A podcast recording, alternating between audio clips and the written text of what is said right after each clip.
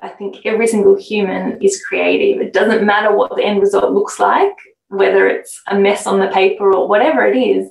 It's the journey of being creative, it's the act of it that's important. And that's what adds joy to our life. And I found that when I make time to be creative every week, my life just flows. Welcome to Writes for Women a podcast all about celebrating women's voices and supporting women writers. I'm Pamela Cook, women's fiction author, writing teacher, mentor, and podcaster. Before beginning today's chat, I would like to acknowledge and pay my respects to the Dharawal people, the traditional custodians of the land on which this podcast is being recorded, along with the traditional owners of the land throughout Australia, and pay my respects to their elders, past, present, and emerging. And a quick reminder that there could be strong language and adult concepts discussed in this podcast. So please be aware of this if you have children around. Now, let's relax on the convo couch and chat to this week's guest. Hi, everyone. Welcome to the first August edition of Writes for Women. Today's edition is a Heart of Writing episode, and it's great to be back after having a month off. I really needed a little bit of a break from preparing and recording the podcast and editing it. It does take quite a bit of time to do all that. And I just wanted to have some time to focus on my writing and also to prepare the uh, podcast for the rest of the year to have a look at who I wanted to chat to in the various episodes and to work out a schedule. So I'm really happy to say that I've had great success doing that. I've got a, a really great lineup coming up for you in the next few months. And uh, thank you, everybody, for tuning back in. I hope that you've enjoyed maybe some other podcasts over the last few weeks. And I hope that you've caught up on the backlist if there were episodes that you didn't listen to. Of course, we did have the rewind episodes with Claire G. Coleman, which was a NAIDOC Week special rewind, and also with Tess Woods, her light bulb moments episode. And then we had the fabulous Christine Wells talking about her new release, Sisters of the Resistance. So if you missed any of those episodes, they're all available on the podcast wherever you get that. And they're also available on the Writes for Women website. I'm gradually getting all the uh, of this year's episodes up onto the YouTube channel as well. That does take a little bit more editing, although they're not as heavily edited as the audio. So don't forget, you can always actually watch uh, the chat between me and the guest on the Convo Couch on the Writes for Women YouTube channel. So, without further ado, my guest this week is Karen Sepulveda. Karen is an author, podcaster, producer, and creator of short guided meditations, mainly for writers and creatives, but for anybody who, who wants to have a try at meditating. Through writing about characters triumphing over adversity, interviewing women about their strengths, and designing meditations that help the listener tap into their own creativity, Karen hopes to spread compassion and connection. She offers courses on creativity, guided meditations, and has a fabulous podcast, Letters to Our Yesterday, which I think came out of her uh, first novel, which I'm going to talk to Karen about today. And on the podcast, she speaks to strong, inspiring women she also has a blog where she posts about her own creative journey, and you can find all this on her website. We'll tell you where that is at the end of the episode. In addition to all this, Karen has a brand new fiction release, The Women's Circle, published by Ventura Press. It's a heartwarming and inspirational portrayal of inner strength and vulnerability about the true power of female friendship in all its forms. And having read it, I suspect that it's heavily inspired by Karen's own experiences with creativity meditation, and life in general. So let's join Karen on the Convo Couch for another Heart of Writing episode. So, Karen, welcome to the Writes for Women Convo Couch. Thank you, Pam. I'm so excited to be here. You know, I'm a big fan of this podcast. I listen to it often. So it's exciting to be here. Oh, that's lovely. Thank you for listening. So, before we get on to talking about the Women's Circle, can you tell us a little bit about your own background in the whole creative journey and, and how that has panned out for you? Yeah, definitely. I think it started for me. I was dead set that I was going to be an actor when I finished high school. So that's where I kind of channeled all my creativity. And, and I did that for the whole time I was in uni. That was my compromise with my parents. I could pursue acting if I did a uni degree at the same time. So I studied teaching at uni, but I really put all my effort into acting and just loved it so much. But when I decided, okay, that's not really the career path I want to take, and I, I took up teaching instead, I really missed, I didn't know what I missed. I just knew I felt lost. And it kind of clicked to me that it was the creativity I was missing. So Instead, I started a theatre and education company, you know, where you make up the plays and you go and travel to all different primary schools and present them. So I did that for a couple of years and had so much fun doing that. But it wasn't a sustainable career when I had my daughter because of all the traveling around. And again, just when I kind of stopped it, that weird lost feeling came up again. And I recognized it as missing the creativity. So I I thought, well, I might try telling these stories as books instead. And I just had a go at starting to write some short stories and did a few courses and just really fell in love with writing and the process of writing and learning about the structure and all of that.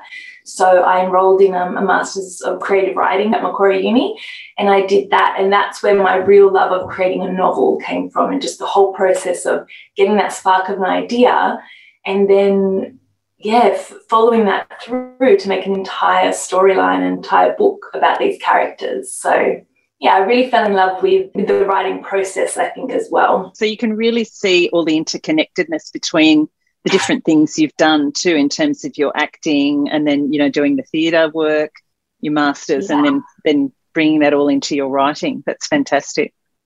Yeah. And I have to say, I've interviewed a few authors now on the podcast who actors, but you know, that was their original career choice. Yeah. Anna, Anna Downes is one that comes to mind. Yes, Ray Can. that one. Yeah. Yeah, is another. And I think that that whole acting experience and actually getting into a character's skin when you're acting must transfer really well into writing. Do you find that? I think it definitely does because when you do acting, you get so involved in a character and you just, you know, you feel what they feel and you imagine that you are them. And it's exactly the same when you're writing. You're putting yourself into that character's shoes and you're kind of essentially being them for a little while as you write their story. So it's very similar to acting, I find. And I think as well with acting, I don't know what other people have said that you've spoken to, but I find it really has helped when I write dialogue as well. I always read the dialogue out loud and go back to what I used to do when I was acting, and you can kind of hear what works and what doesn't work in that way. It must be really helpful. That's great. Yeah.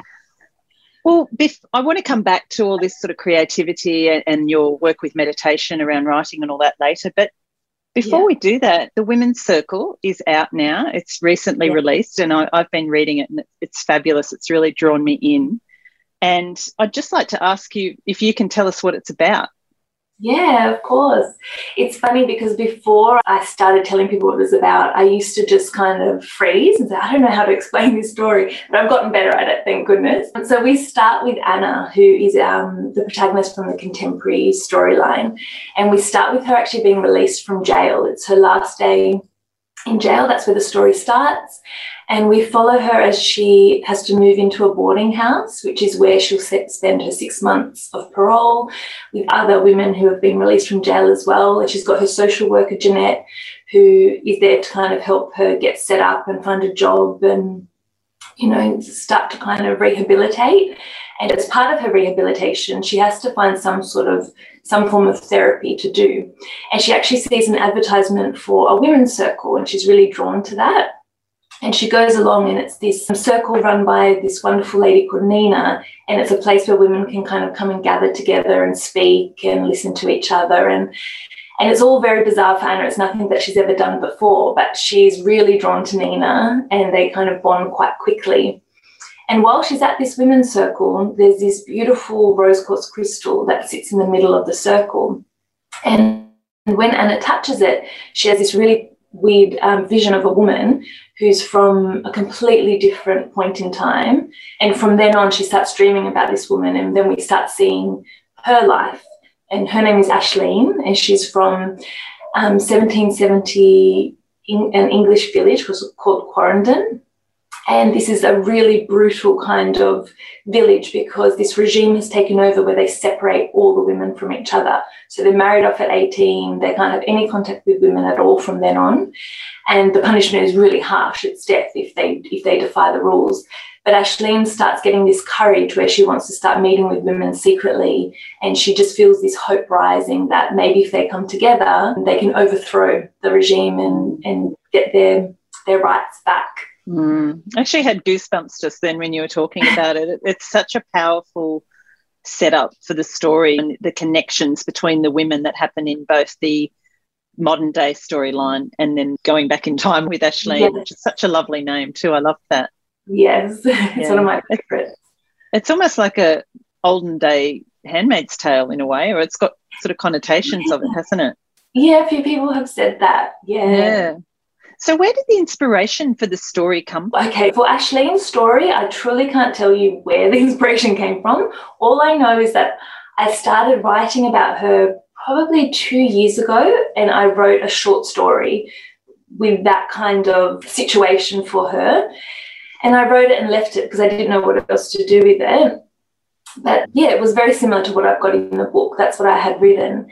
But then for Anna's storyline, the inspiration actually came from two different interviews that I did for a podcast that I used to have, um, where I interviewed different women about their life journey. And one of the interviews, I spoke to this lady who runs a women's circle. So it wasn't something I'd ever heard of, a women's circle, but I'd been put in touch with her from someone else and said, Oh, what she's doing is really interesting. You should chat to her. So we did, and we did this awesome interview, and it was all this stuff I'd never really heard of about energy healing and women gathering together and meditating. And I was so fascinated. And she encouraged me to stay afterwards for the circle because it was actually going to happen like an hour later or something. So I stayed and I, I did this circle, and it was so bizarre and strange because so it's exactly like in the book. You had to start the circle by going up to each woman and gazing into their eyes for three breaths and then hugging if you want to hug. And it's really full on when you meet someone for the first time to do that, you know. So at first I was so uncomfortable and I thought, oh, I just want this hour to be over. I want to get out of here. But as we sat and the facilitator led us through a meditation together, and it was so relaxing and beautiful. And then that just kind of softened me to the experience. And I started listening to the women when they spoke and and when it came up to my turn, I really surprised myself and I shared something I'd been through, and everyone listened to me. And it just felt like being held by these women that I never met. And, you know, we cried and we laughed. And as I left, I hugged them and they really felt like old friends. So it was a really beautiful experience. And I knew I have to include that in a book one day. So I just kind of made a mental note of that and thought I'll come back to that when I have an idea. And then the second inspiration is a sadder one. So I interviewed a, a, really wonderful woman, and we were speaking about her work with refugees. But and we had a great chat. But once we finished recording, I think because we made quite a connection, she just kind of really opened up to me about um, an experience she was going through where her daughter had been really suffering drug addiction for years. I think it had been about four or five years that she'd been through rehabilitation and gone back, and it had been going on for a long time. And she shared so much with me, and it was so painful and just really horrific. And it was like seeing this dark world that I didn't know much about. But we finished the conversation quite hopeful because her daughter had been rehabilitated, and she was really hopeful that this was it, you know, she was going to overcome it. And then a few months later, um, I found out her daughter had died of an overdose. It just felt so tragic and so hopeless. I was so devastated for her. And then the character Anna started coming to mind, and I thought maybe I could tell that story and kind of delve into that darkness of that world, but give it some hope and think maybe there could have been a different ending, mm. and maybe there can be different endings for other people. So, yeah, that's where the inspiration came from. It's a lovely connection that you draw between the two stories, too. And it was interesting just listening to you talk about the, the women's circle. It brought mm. to mind a similar experience I had, not so much in a, a woman's women's circle like that, although it was all women and we were yeah. sitting in a circle, but it was actually an equine therapy session that I had gone to oh. for research when I was writing Cross My Heart. And yeah. it was just amazing that when you were sitting in that space with people who were there with good intention and and were opening up and preparing to listen and to actually share things and it's just amazing that when you get into those safe spaces, the way that you can just openly share things, isn't it?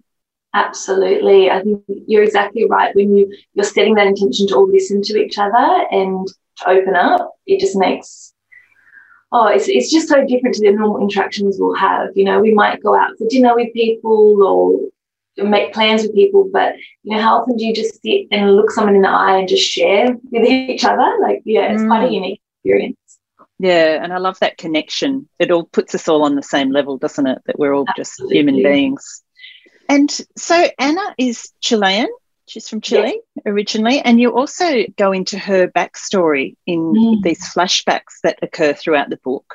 She comes out of prison. And so the story is about her re-establishing her life outside of prison. Where did those particular ideas come from? And and the whole idea of her coming from Chile and that that part of her storyline? No, so I'm not Chilean. My husband's Chilean and he came to Australia when he was 10. And so my mother in law and I are really, really close. So she's always shared with me her life story. So part of me feels like I've lived in Chile as well. I've never even been able to visit yet, but it wasn't hard for me to write that part of the story. I didn't even have to really check with them many details until right at the end. I thought, oh, I better double check a few things here. But yeah, I just feel like I've been part of that experience with them. That was their village that they're from, um, the little town, sorry, Peñaflor in Santiago, Chile. I think I'd, I always knew I wanted to try and include that culture in a book somewhere along the way. And it was a lot of fun to kind of play with their culture throughout mm. the book as well. So once you got the these different strands of the storyline, Karen, how did you then go from having these really a, a number of disparate ideas and then getting them all into the form of yes. a story. I know it was a little bit messy. It really was. I am a messy writer. I do write bits and pieces. It's just how I write. But if I think of the writing process for this book, it was actually really joyful. It never felt too hard for me to put together. I think first I had that short story of Ashleen's, but I actually went back and finished her. I wrote more of that somewhere along the way. I don't know when. But I did end up writing about 15,000 words for her because I had the intention to write a full book and I just kind of said, no, that's actually all I've got to say with that. So I had most of her story put together. And then when I had the idea of Anna, I thought, oh, wouldn't it be amazing if she somehow found out about Ashleen's story? And by knowing about the strength of this woman that lived in this other time, who, you know, against all odds is still trying to connect with women, I thought, wouldn't that be an amazing way to connect Anna to this past and see how um, women from the past affect our life now. And I thought that'd be a really fun thing to kind of play around with. So, knowing that I was going to include Ashleen's story, I then went and wrote all of Anna's present day timeline. And I was able to kind of mark out bits where I think Ash, parts of Ashleen's story would fit well. So I kind of knew where to put those in. So I did her present day timeline in one big chunk, and then I went back and did her before chapters. So starting from Chile and moving on to when she moves to Sydney, and I wrote that in one big chunk as well. So that was probably the hardest bit to piece together, where to put her bef- where to put Anna's before chapters. But yeah, I just played around with it, and it was kind of easier having the complete stories like that because it kind of became a puzzle that I could put together, and I had full pieces to use as I did that. Mm. So yeah, it was a messy but fun process. Mm. Well, we all have our own processes, don't we? they can be different for each book too. I, so. I know. When I hear of writers who plan everything out, I always get really inspired. I'm like, I'm going to do that for my next book. I'm going to be so. I'm just going to plan everything. If that doesn't work for me, I just I can't do it. I know. I've tried it too. It doesn't work for me either. yeah. so when you got to the point where you thought this story's finished, yeah. what was your next step in looking for a publisher and, and getting to that point where you you know signed a, a, contract with a publisher. Yeah. I think i was actually really apprehensive at first because i didn't know if this made any sense whatsoever. And it was the first draft i didn't share with anyone straight away. Normally i give my first draft to my mum straight away and i can really gauge from her whether it's working or not. But i was i don't know i was a bit scared with this one because i thought is this too weird? You know i'm talking about a crystal that connects people between time. And is that too strange for the publishing world? I really didn't know. And then, so my first thing I did, I reached out to a mentor that I'd worked with before called Virginia Lloyd. So she offers a service where she kind of has a look at your first 50 pages and she tells you, and your synopsis as well, and kind of gives you feedback. So I sent it to her first. And I still remember getting an email from her, and she was like, Wow, Karen, this is really intriguing, and I'm actually loving it. So that was kind of this big relief where I was like, mm. Okay, this is all right. It's not too weird at all. It makes sense. So once I had that, I felt a lot more confident. And I did, she tried out a new little course she was doing with, there was four writers, and we would meet together. I think it was each month we'd meet together on Zoom and we had already sent her some chapters and we would all talk about the feedback she'd given us. So we would all listen to each other's feedback. So I, I think we did three meetings. We did that for three months. And that really helped me to develop the manuscript and get it up to that publishable level. And then from there, I just reached out to Ventura, who I had published my first book with, Letters to My Yesterday in 20, 2018. And uh, yeah, and they they really liked it. So they said yes quite quickly, which was great. Great. Tell us a little bit about Ventura because they're a small press, aren't they? And and how do they yeah. differ from, say, one of the traditional publishers? I think from what I've heard, comparing, I think it's a much more personal kind of experience. So the editor, I think, of course, in big publishers, you would work directly with your editor as well. So my my editing experience was amazing with Zoe at Ventura, and but I think also what would differ is that I would also talk to the marketing person. We would have a direct a direct relationship as well, and they asked for a lot of your input. So I could give input into what I wanted the cover to look like. It's kind of like a co-collaboration, if that makes mm, sense. Yeah. So kind of really just work together. It's not them telling me, okay, this is what we're going to do for marketing. It's okay, what do you think? What should we do? And we just work together to kind of make that plan happen. So yeah, it's it's been an amazing experience working with them because Jane, who runs, who's the publisher, she's so experienced and so knowledgeable, and to be able to ask her questions and you know have her advice and reassurance, and yeah, it's really been wonderful. When I looked on their website, there's actually a few authors who I have had on the, the podcast previously yeah. who were published by Ventura too, which I had forgotten about, but they have a very large stable of authors on their books. They do, and I've enjoyed so many of their books. So, it, yeah, it feels like a big honour to be part of that group of authors from that publisher. Yeah. Mm. How different has this time around been for you from the first time with Letters from My Yesterday?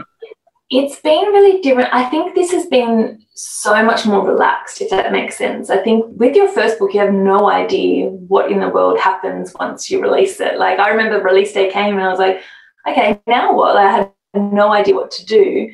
Whereas this time around, I feel like I learned so much the first time that I kind of knew what to expect, even though it's all different because we're in the middle of a pandemic as well. So rules have been changed.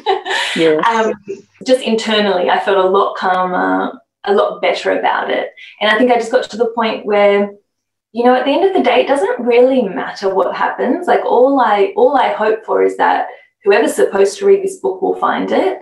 And I'm just proud of the fact that we got it out into the world. It's there, it's available for readers, and I just hope that they find it. That's really all I have. So I think last time I had all these really high expectations I put on myself and thought, well, this has to happen, this has to happen. And I was really bitterly disappointed in the end because it didn't, you know, in, at the end of the day, most people are not going to be a bestseller or anything like that. Mm. So this time around, I came into it with a much calmer kind of mindset where, wow, I've got this book out in the world and people get to read it and I, I get to have their feedback. So I'm, I'm really enjoying it a lot more this time. Oh, that's fantastic. And I think, as you say, I mean, every book that you have out, it's it's a learning experience in every possible way. Again, isn't it? And absolutely, yeah, I think your mindset does change with with each book that you bring out. And like you say, I think that it's such a huge achievement a to finish a book. B to you know find a publisher and then to see it out there in the world, as you say, connecting with people who are meant to read it almost. And just to be grateful for that, I think is the most important thing to just you know take time to celebrate that what that you've done that and be grateful for the experience i think it's really really important i definitely didn't do that last time i was mm. kind of like hey what's next what do i do next and i didn't take the time to celebrate the moment Let's go back a little bit to your characters in your book. So we have Anna, mm-hmm. your protagonist in the, the present day. She's the main character in the book and is trying to adjust to life in the real world again. And then we have yeah. Ashleen. So you know, you've talked about them in terms of the overall picture, but can you tell us a little bit more about each of those characters? Yeah, I'll start with Ashleen, I think. Yeah, she was wonderful to write because I just felt her strength emanating from her from the beginning, from the moment I started writing her character. Because I think she's been through so much and she lives in this time where really women are nothing. And unfortunately, that's not far from the truth for a lot of history and still in some places in the world. So, yeah, kind of imagining how you live a life where you're treated that way, but you still have that spark of hope within yourself that things could be different one day. I thought that's the most amazing trait a character could have. So it was very special to write her her experience in that way. And she's so brave when she goes out and tries to contact the other women, even knowing that death is is her likely punishment if she's caught. So for Ashleen, her husband that she's married to isn't a horrible man. He's actually a really loving and supporting person. But he also knows the reality they live in and realizes how how badly this could go for Ashleen. So she has to keep it hidden from him as well that she's meeting in secret with these women. So as I wrote her story, I remember actually there's a chapter where I actually feel really scared for her because when we think she could be caught, I remember being like, oh my God, I hope you're not caught, which is so weird because I'm the one making the story up. Well, it just shows that your characters have taken on a life of their own, you know, and you're yeah. basically channeling that story, which is amazing. I think and, so. Yeah, it's pretty magical, I think, when that happens. Yeah. and I have to ask that sort of regime that they lived under, where women were basically treated like purely as possessions yeah. of men and had no rights whatsoever. Was that actually a, a real place that existed and that that particular political system. Did that exist, or was it something that sort of came to you yeah. through your imagination? No, that's imagined. So that time period and that regime that took over is totally imagined. But the village is real. So there was a, a village in um, England called Quarrendon, and it was uh, flooded. So that was true that the village was flooded and it was cut off from the rest of Britain. And then it's like become a depopulated kind of village now. So there's ruins there that people can go and visit. So it was just me using my imagination of what could happen if a village was completely cut off from everyone else what what could go on there mm. you know and I, you know as i said before i don't think it's much of a stretch of the imagination that regimes like this have existed and do exist in parts of the world, and that this is something that women have 100% faced throughout history. You know, I'm not a historian at all, so I don't know the specifics of when it would have happened, but I know definitely women have been treated like that. Mm-hmm. And that's yeah. the beauty of fiction writing, isn't it? That you can take something that is a distinct possibility and actually make it real in your writing. That's right. You know, there's an element of truth in it.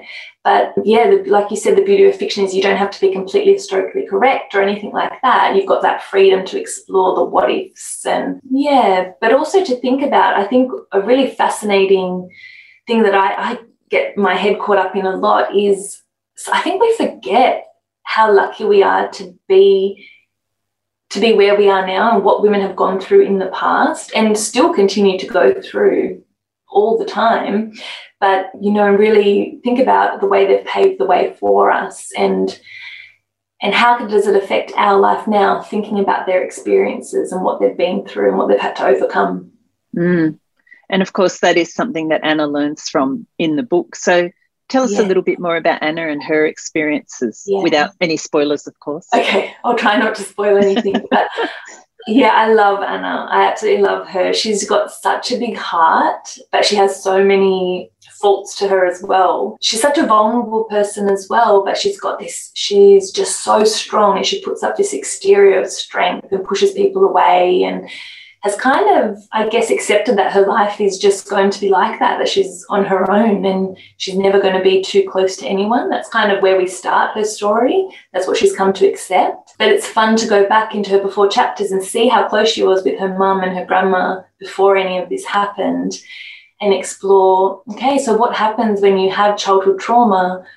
Where does that take a person? You know, does it open them up to vulnerable situations like drug addiction? And, it was also fun to explore as well, I guess, that healing process for her And it's not that, okay, you've done a bad thing, you've, you've been addicted to drugs, but you've rehabilitated now. Okay, you're like, you know, start again, out you go.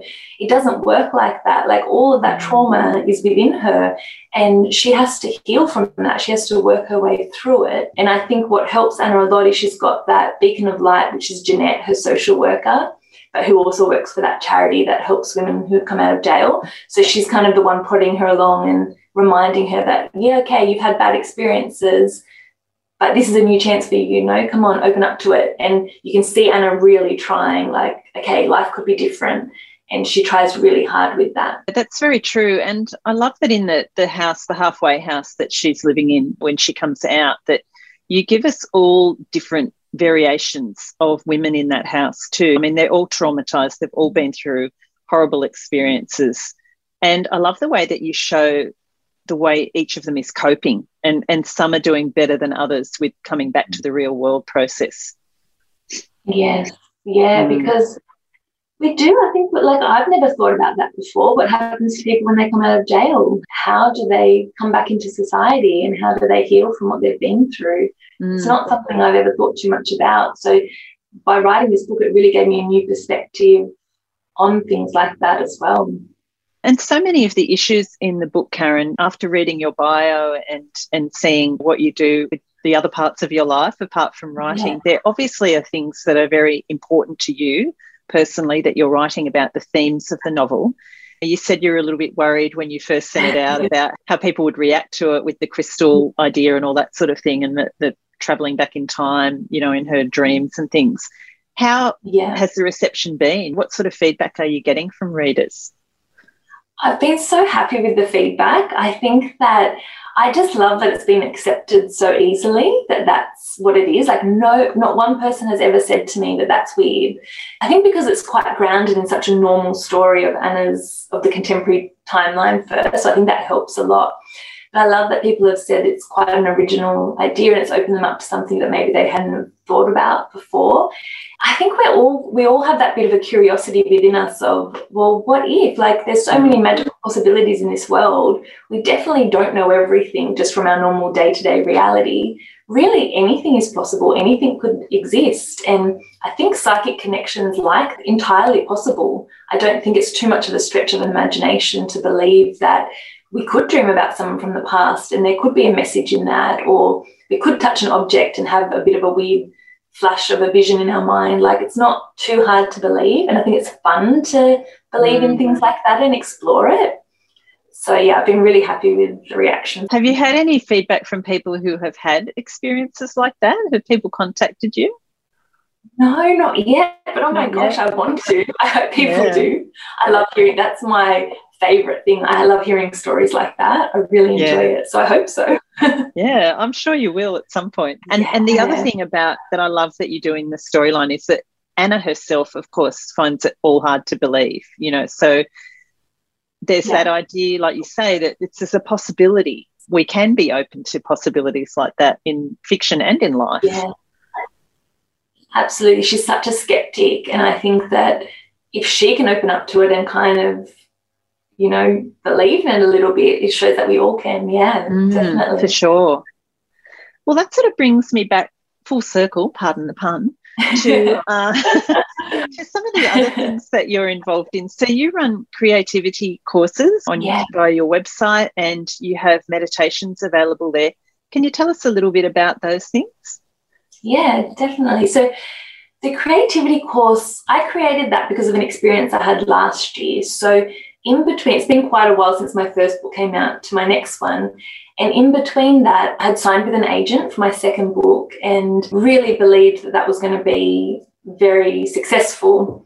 And it kind of all just fell apart. It got rejected from absolutely every publisher, including my own publisher. And I just kind of crumbled when that happened because I think I'd set these expectations of myself and I had thought, okay, well, once I have a book published and once I have an agent, that's it, I'm here, I've made it. And when it all crumbled, I realized, oh, it's not at all what I thought it was going to be. And I had to look at what I'd done, what I'd kind of told myself about being a writer, I had gone from loving writing and just wanting to tell stories to taking it really, really seriously and thinking that I had to kind of set my life around writing and achieve a certain amount of success to be a writer. And I completely sucked all the fun out of it. I sucked all the joy out of it and really all the creativity out of it as well. And I didn't enjoy writing that second book, which is obviously probably a big reason why it got rejected because my heart wasn't in it. Mm. Um, and it just made me realize what have I done? I had that lost feeling again, even though I was writing every day because I'd forgotten what creativity is. And I really believe that creativity is supposed to be joyful, it's supposed to add and enrich our lives. It's supposed to be something that comes naturally to us. And it's not something you're either good at or you're not good at. It's just tapping into that part of yourself that wants to create freely and it opens up your imagination.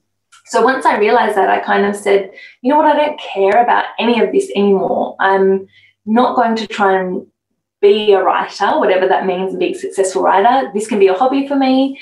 I'm only going to write if I love it and I enjoy it. And that's kind of where I started up writing the women's circle. But before that, I just spent a whole lot of time being creative for the sake of it. I started painting with my kids. I started trying to cook different dinners that I just wanted to explore new recipes. And I just really concentrated on creativity. It kind of coincided with my discovery of meditation as well. And I discovered that when I would meditate, my mind would calm all the way down and I would actually get some really creative ideas either during my meditation or just afterwards. So I, I discovered that connection, I guess, between meditation and creativity. And then I created a few guided meditations to share with people that were, I guess, directly trying to open up creativity and kind of open up our heart, open up our minds to being creative just for the joy of it. And then that turned into making a very simple little course for people that you know, I'm sure you hear it all the time. People say, I'm not creative. Like, mm. that's just not me. I'm not. But I don't believe that one bit. I think every single human is creative. It doesn't matter what the end result looks like, whether it's a mess on the paper or whatever it is. It's the journey of being creative, it's the act of it that's important. And that's what adds joy to our life. And I found that when I make time to be creative every week, my life just flows. If I stop that, I don't know, it kind of feels like a dark cloud comes and I feel lost and I feel strange. So, yeah, the creativity course is just my way of kind of passing on what I learned last year. So much in there that I just so wholeheartedly agree with, Karen, because I've taught writing for a long time and so many classes, you know, people will walk in and the first thing they'll say is, Oh, I'm not really creative. I'm not creative at all, you know, and that's the first thing I really yeah. want to shake out of them because I just like you, I believe yeah. that we are all creative beings. You know, if we go back to our childhood and think about the things that we do as kids, we paint and we draw and we make things out of Play Doh and dirt and rocks. We don't care at that point whether it's good or bad. You know, it's but as we get older, this whole sense of judgment we put it upon ourselves other people's reactions become so much more important to us don't they and and tapping in, like you say, to any type of creativity just takes you back to that yeah. sense of play and fun. Yes, exactly. And that's the first part of my course is just doing childlike activities to tap into that inner child where you do, you just create for fun. It doesn't matter what it looks like. You don't care what anyone thinks or what yourself thinks of it. I think it's so important. There's just so much mm. joy and creativity. Yeah. We kind of ruin it for ourselves with all our expectations. We really do. And, you know, I think yeah. as writers too, like it's fantastic to be published. It's, you know, a dream yeah. come true for many of us. But it can, like you say, be yeah. that double edged sword where you then put these horrendous expectations on yourself and you're trying to write to a market or to a certain idea of what you should create. But if you let that go, sometimes you actually create something even better, you know? I think absolutely because you've given yourself freedom to write whatever you want to write. Mm. And that's when your creativity is going to flow. I really believe that. And what about meditation? So tell us about your experience with that. I've just gotten back into meditation myself. I've been doing some yoga yeah. and meditation each morning, particularly awesome. during during lockdown. And years ago yes. I did meditation courses and loved it. But again, yes. I've gotten out of the, the routine of doing that, you know, but I can really see the benefits in it Could you tell us what you see could be the benefits for writers in meditating? Definitely. I think the biggest thing about meditation is that it quiets your mind. So, I mean, it might not straight away because a lot of people also will say to me that they can't meditate because their mind is too busy and they can't stop thinking. And I was exactly the same to start with. But I think that's where you just need to be kind to yourself. And, you know, especially if you do a guided meditation where someone's kind of guiding you through the images and you can focus on that and not to be worried. If other thoughts come in your mind, who cares? It doesn't matter. You just kind of acknowledge the thought, go all right, and then get back to your meditation. Just say you do a 10 minute meditation. If for 30 seconds your mind is blank and clear and just open, it's still so beneficial for you. And when you practice, you get better and better, and you can go for longer stretches where your mind just kind of opens up. And I think that's a really sweet spot for a writer where their mind can go a little bit blank and just be completely open to possibilities. I know with my own experience that when I get to that point, especially if I'm not trying to force anything, like saying, okay, I'm doing a meditation because I want a new book idea. I don't do anything like that. I just meditate because it makes me feel good. And then when I'm doing that meditation, so often creative ideas will come through. Or when I was writing the Women's Circle, especially if I was in a little bit of a stuck point, often after meditation, this creative solution would come through and I'd be like, oh, of course, that's how it's going to work, you know, and I'd go and quickly jot down a couple of little notes. So, yeah, I think just it's very similar to the creativity. If you're just meditating because you want to feel good and you just want to add a little bit of value or kind of enrich your day, it's perfect and the, the benefits kind of just flow in from there. Mm. And also, I think meditation doesn't have to be this weird thing where you sit for an hour with your back straight and, you know, humming chants or anything like that. It can be just laying in bed for five minutes with a nice, peaceful song on your headphones and taking a few deep breaths. It can be as simple as that. And, and that whole idea of quietening the mind, it sort of makes space for those ideas to come in, doesn't it? Because we've got such cluttered, busy minds that if we can just clear them a little bit, it opens absolutely. up for other things. Yeah, absolutely. It's very similar to when writers say that they get ideas when they're cooking or when they're in the shower or something like that, because they are kind of just letting their mind relax a little bit. Mm. Um, they're doing something but they don't have to think too much about it. It's quite similar to that, except you're also giving your body a bit of a rest. You're giving your nervous system a bit of a rest by doing some deep breathing. And so it's just got that added, added benefit to it as well. So if there's anyone listening who's thinking, yeah, maybe I should give that a try, you know, and, and see if meditation is something that resonates with me, what would you yeah. say would be the best place for them to start? I started definitely by just going into YouTube and I would just search short guided meditations. That's kind of what I would put in. And there's so many things on there. And, it, and just look for the shorter kind of ones to start with.